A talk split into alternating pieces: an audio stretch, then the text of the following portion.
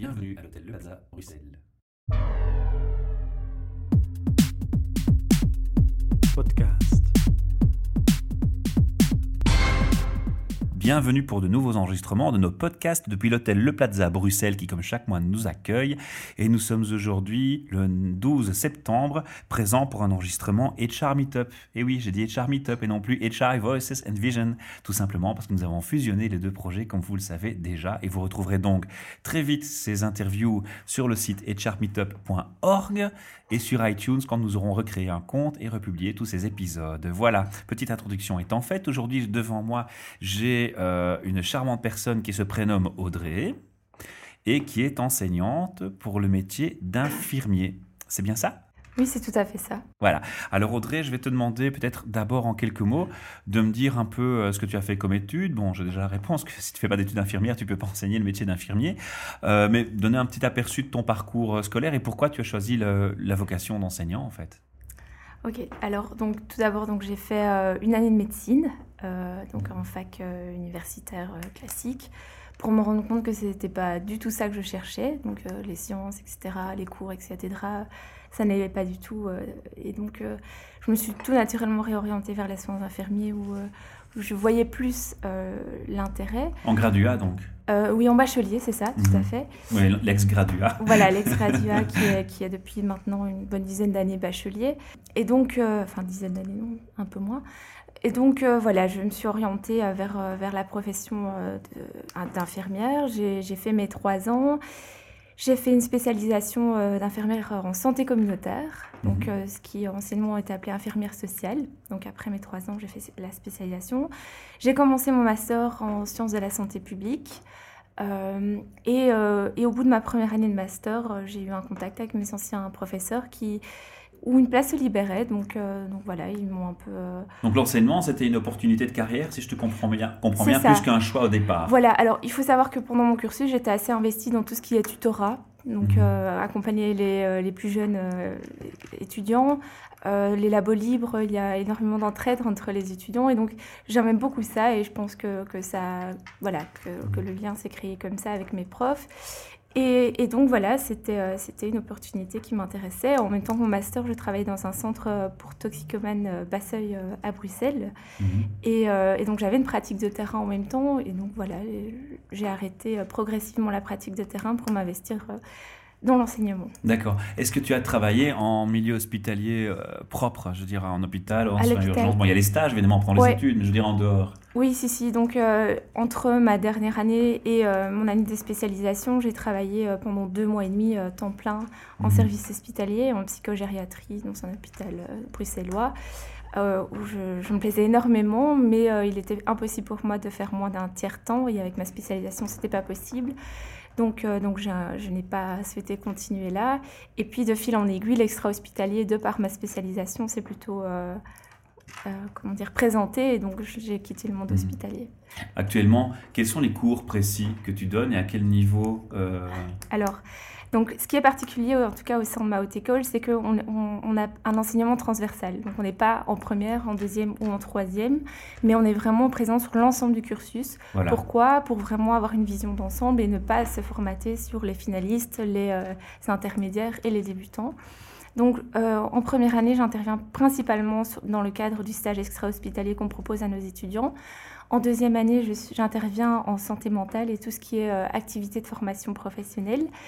Et en dernière année, tout ce qui est euh, soins à domicile, euh, soins santé primaire, et alors en spécialisation en santé communautaire, tout ce qui est encadrement mmh. euh, du cursus théorique et pratique. Alors tu l'as, tu l'as entendu quand je t'ai expliqué un peu le projet et l'objectif. On a trois rubriques, une rubrique H R, une rubrique des personnes qui expliquent leur travail. Aujourd'hui, tu viens pour la rubrique plus spécifique à l'enseignement, justement. Oui. Les objectifs de ces podcasts, c'est de se diriger vers les, les étudiants, mm-hmm. les aider dans leur choix d'orientation scolaire euh, en écoutant les professionnels parler, mais aussi en écoutant leurs professeurs dire peut-être des choses qu'ils n'ont peut-être pas forcément le, le temps de développer durant les cours. Mm-hmm. Euh, une simple première question, quand tu rencontres tes étudiants la première année, est-ce qu'il t'arrive parfois de dépister des gens qui manifestement n'ont pas leur place là ou qui ont peut-être un problème d'orientation, c'est perceptible dès le départ? J'explique. Je prends mon cas. Moi, je me suis orienté vers ces études d'infirmier à une époque. C'était un choix qui était euh, dicté par une, une influence familiale. Et mon problème, c'est que j'étais quelqu'un de très émotif. Et franchement, être émotif et faire ce métier, c'est pas forcément la meilleure association qu'on puisse faire. Pas au niveau où je l'étais en tout cas. Et euh, je m'en suis pas rendu compte tout de suite, parce que j'ai d'abord suivi les conseils sans trop comprendre dans quoi je me dirigeais. Puis c'est sur le terrain, je me suis dit, bon, c'est à long terme, parce qu'on on s'acharne en plus quand on est orienté par sa famille. C'est à long terme que je me dis, bon, c'est peut-être pas pour moi. Euh, maintenant, je me suis réorienté. Donc, est-ce que toi, tu vois encore des gens dans cette situation où tu décèles que clairement, il y a, il y a une fracture ? Alors, c'est, c'est toujours très compliqué parce que. En ce moment, il se passe plein de choses euh, par rapport aux métiers ou à la profession d'infirmière, c'est que ben, c'est un métier en pénurie. Voilà, ça influence on... aussi les gens à se diriger, parfois voilà. sans, sans spécifiquement la vocation pour la avoir vocation, un job. Tout à fait. Alors, on a, on a vraiment un public, je dirais, qui se décline en trois ou quatre possibilités. À savoir l'étudiant qui sort après ses secondaires et qui a une motivation et qui, qui, qui se teste au métier d'infirmier avec toutes ses représentations et parfois plus ou moins heureuse ou pas heureuse, on le constate à la fin. Mmh. On a un étudiant qui a déjà commencé un autre cursus et qui se réoriente. Mmh. Et là, plus ou moins en accord avec lui-même ou pas. Des personnes plus âgées qui reprennent des études à la suite d'une recherche d'emploi de longue durée et qui est orientée par euh, le conseiller d'orientation du Forem ou quelque chose dans le sti- du style. Et puis, on a encore ben, des étudiants qui, euh, qui se cherchent complètement et donc où c'est peut-être le quatrième, cinquième choix d'études mmh. et qui sont non finançables. Est-ce que tu as la cinquième rubrique qui sont les, les étudiants vraiment passionnés par le métier, qui en rêvent depuis ah longtemps oui, en France ? Alors, ça, faut pas les oublier quand non, même, non, mais c'est voilà, plus c'est, important. C'est, clairement, mais je dirais qu'on a ce profil-là d'étudiants et là-dedans, après, les vocations se, se, se travaillent. Il y a aussi, enfin, je pense que très clairement, la motivation est parfois présente, mais euh, les parents ou, ou un autre milieu, enfin, ou d'autres groupes de pression, l'environnement en tout cas, va faire en sorte que le métier d'infirmier va passer en second plan parce que, ben, la médecine, c'est peut-être plus intéressant, ça, mmh. ça a plus de cachet ou, ou un ou psychologue ou, ou que sais-je. Et donc, du coup, ben, c'est parfois, ça vient parfois après. Donc, la motivation, je dirais que d'emblée, elle n'est pas toujours là. Est-ce qu'il faut faire un lien, pardon de t'interrompre, avec...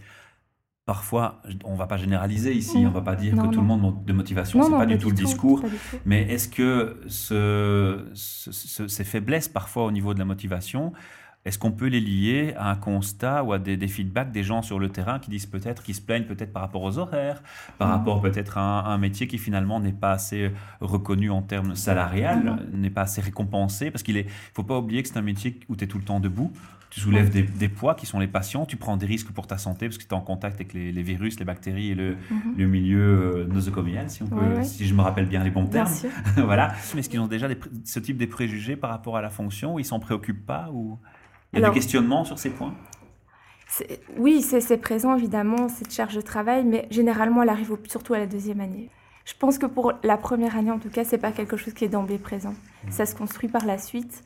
Euh, mais que c'est principalement une histoire de représentation une, de, de ce qu'est la profession, une, une méconnaissance de la profession elle-même.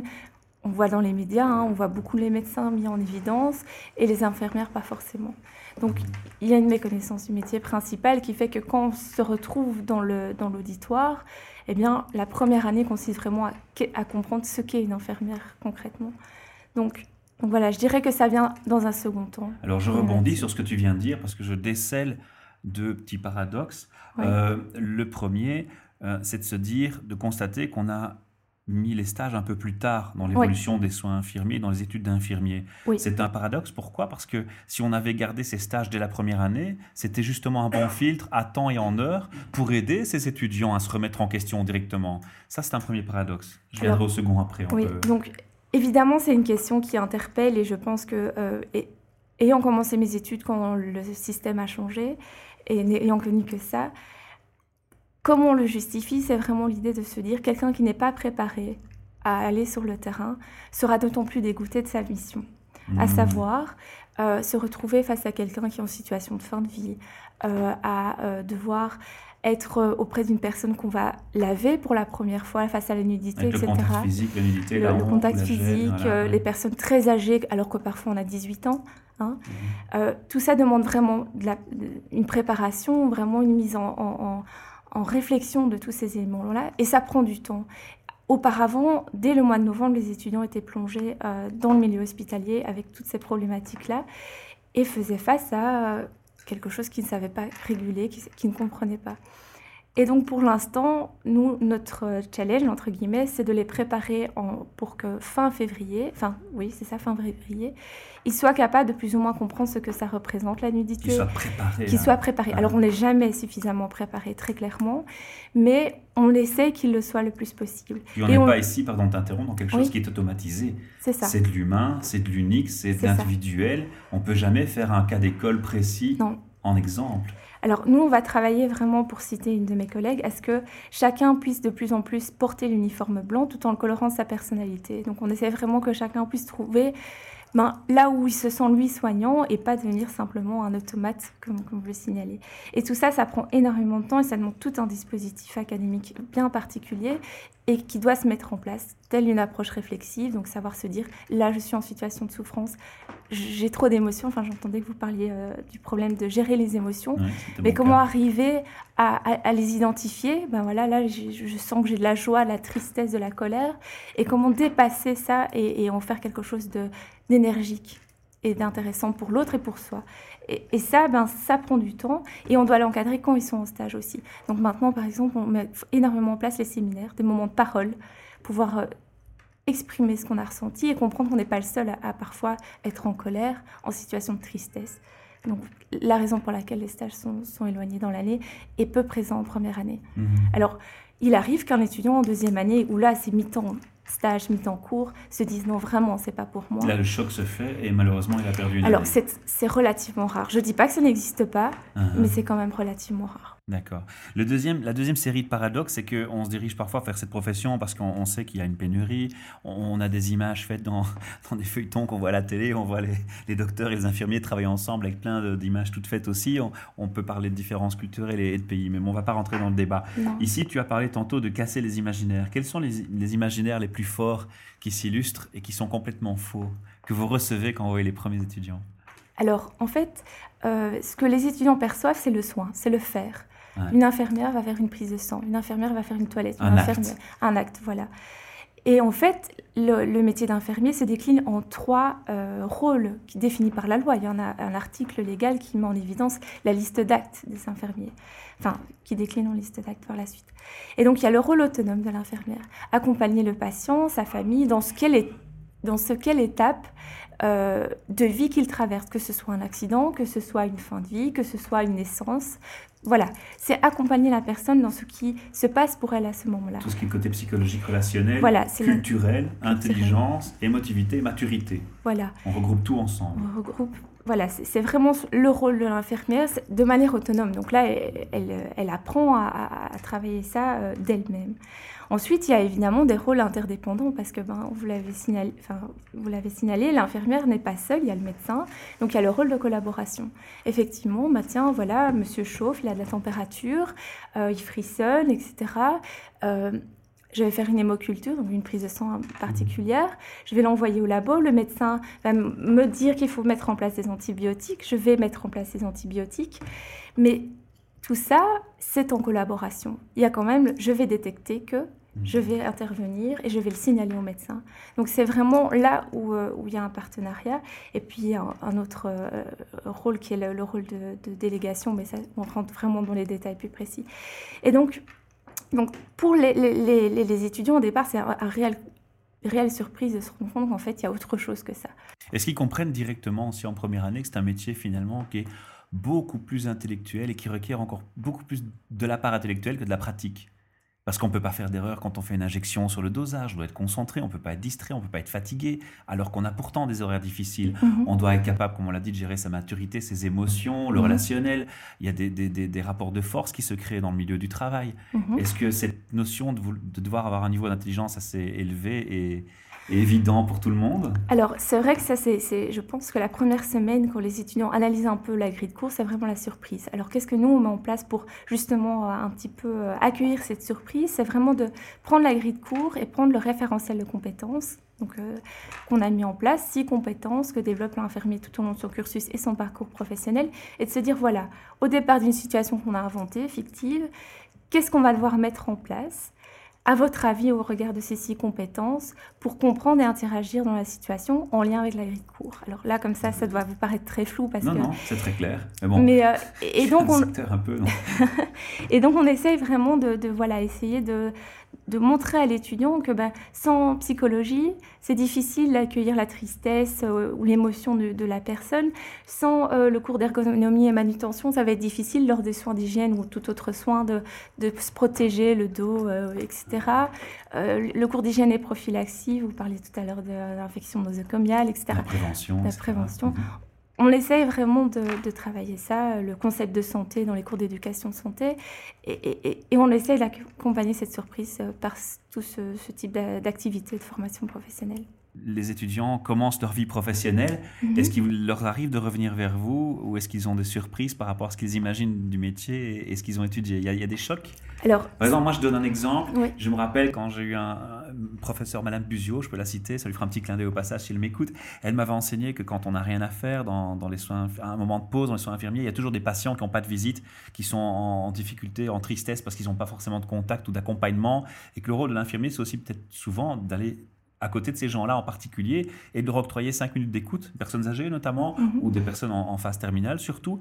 Et il euh, y a un besoin qui est fort. Et puis, on apprend ça à l'école, puis on arrive dans un hôpital. Je ne généralise pas, encore une fois, je ne voudrais pas qu'on m'interprète mal, mais c'est vrai que ce n'est pas toujours ce qui se passe. Mm-hmm. Alors, la surprise, ben, ce qui est compliqué, c'est que... Donc, l'effet de surprise, ben, il peut arriver, mais néanmoins, ils sont en stage pendant trois ans, mm-hmm. dans des différents hôpitaux. Euh, ils sont déjà plongés dans, sont déjà plongés dans la dynamique.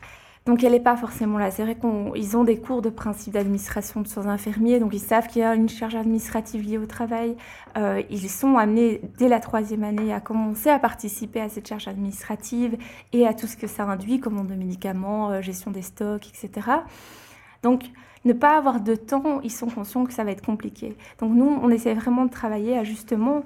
Euh, mettre les priorités là où, où, où c'est possible, et déléguer certaines choses et, euh, et surtout organiser son travail pour trouver du temps. Alors, c'est un métier où il y a beaucoup de déontologie à avoir, oui. des notions de valeurs importantes, d'honnêteté, mm-hmm. de loyauté. Euh, est-ce que, je ne dis pas que la société évolue mal à ce point-là, mais je, la société évolue quand même beaucoup. Euh, on est beaucoup plus libre, il y a des choses qu'on respecte moins souvent. Euh, est-ce que dans le métier infirmier, ça pose plus de difficultés pour l'enseignant de, de garder un focus sur ses valeurs, sur ses principes, sur cette déontologie ? Alors, c'est compliqué parce que, évidemment, bah oui. Tout le monde n'est pas mis dans le même sac, encore une fois. Oui, c'est ça. Je... C'est, bah, c'est un challenge qu'on essaie de, de, de, de, de résoudre hein, avec nos étudiants. Euh, le, la, être fonctionnaire, euh, par exemple, ils ont huit cent dix heures de stage en dernière année à prester. Certains vont faire huit cent dix piles, d'autres huit cent cinquante, euh, et encore vont rechiner à, à, à les faire. Certains vont, vont, vont avoir énormément de mal à rentrer en contact avec l'autre, dire bonjour, au revoir, merci, et cetera. Et donc, tout ça, ce sont des choses qu'on travaille sur, euh, durant trois ans, et, et, et la, la, la compétence euh, identité professionnelle et implication dans sa formation et plus tard dans sa profession, ben, on y met très fort l'accent et on se rend compte que de plus en plus on est amené à le travailler effectivement sur, ben, on dit bonjour à quelqu'un, on lui dit au revoir, les bases, euh, les bases et, euh, et évidemment sans préjugé aucun. Je pense que, que c'est parfois aussi énormément de timidité et de ne pas savoir quoi faire et les limites euh, À, à respecter, mais euh, ça pose question, effectivement. Euh, on peut penser aux heures de stage fraudées, on peut penser au, au, au fait de ne pas signaler un acte qu'on a presté parce qu'on se dit, au moins, comme ça, on ne sait pas que je l'ai fait. On se met à l'abri. On, on se met à l'abri, donc, euh, et on sait les, les conséquences que ça peut avoir. Je reformule et j'insiste, hein, oui. pour ceux qui nous écoutent, ne s'imaginent pas qu'on veut ici euh, dresser un tableau noir. Le questionnement, il est fait pour qu'on on interpelle les étudiants qui nous écoutent à se poser les bonnes questions. Est-ce que je suis fait pour ça ? Quelles sont les difficultés ? Il ne s'agit pas ici de grouper tout le monde dans un même sac et dire tout est mauvais, tout est bien. C'est un, c'est un, un choix personnel. Il y a des personnalités différentes dans ce milieu, donc euh, voilà, il n'y a pas de, de préjugés. Pour conclure cette interview qui est déjà un peu plus longue, est-ce que, en quelques mots, tu peux nous lister les compétences les essentielles qu'il faut impérativement avoir si on veut être infirmier un jour, et un bon infirmier ? Alors déjà, bah, c'est difficile de savoir ce qu'est un bon infirmier. Je pense que Parce que ça peut se décliner de, de plein de façons différentes. Après, je pense que vraiment, il faut surtout euh, être en phase avec ce qu'on, ce qu'on souhaite et, euh, et se rendre compte que soigner quelqu'un, c'est avant tout l'accompagner. l'accompagner dans les différents moments et, la, et accompagner quelqu'un, c'est dans l'acceptation inconditionnelle. Et donc être capable de se dire que ben, ce que je vais rencontrer chez l'autre n'est pas forcément ce que je souhaite rencontrer chez l'autre. Une ouverture d'esprit. Une ouverture d'esprit très importante. Et je pense qu'une fois qu'on, qu'on arrive à être dans cette dynamique-là, eh bien, pourquoi pas être infirmier ? On a déjà des bons éléments. Voilà. Et en termes de compétences, on peut peut-être ajouter qu'il faut être capable d'être précis. On a parlé tantôt des injections, oui, des actes médicaux purement techniques. Je pense qu'il faut vraiment avoir une envie de, de, de, de travailler de, de manière méthodique, organisée, planifiée, en, en équipe. équipe voilà. Oui. Bon, après, on peut aussi travailler de manière indépendante, mais c'est, c'est mmh. tout de suite une autre dynamique. Ouais. Je crois que je vais te réinviter une fois dans notre podcast pour une interview sur différents métiers de l'infirmier, parce qu'il y a les métiers, les métiers d'infirmier à domicile, les métiers d'infirmier à l'hôpital. C'est ça. Et on a parlé aujourd'hui de l'enseignement, donc je n'espère que ce podcast aidera de potentiels futurs étudiants infirmiers à, à faire leur choix, à, à prendre bien conscience de, de ce qu'il faut avoir comme réflexion, questionnement vis-à-vis de soi-même et vis-à-vis des autres. Je te remercie Audrey pour le temps précieux que tu nous as octroyé et pour Merci. Ton précieux feedback. Ouais. À bientôt.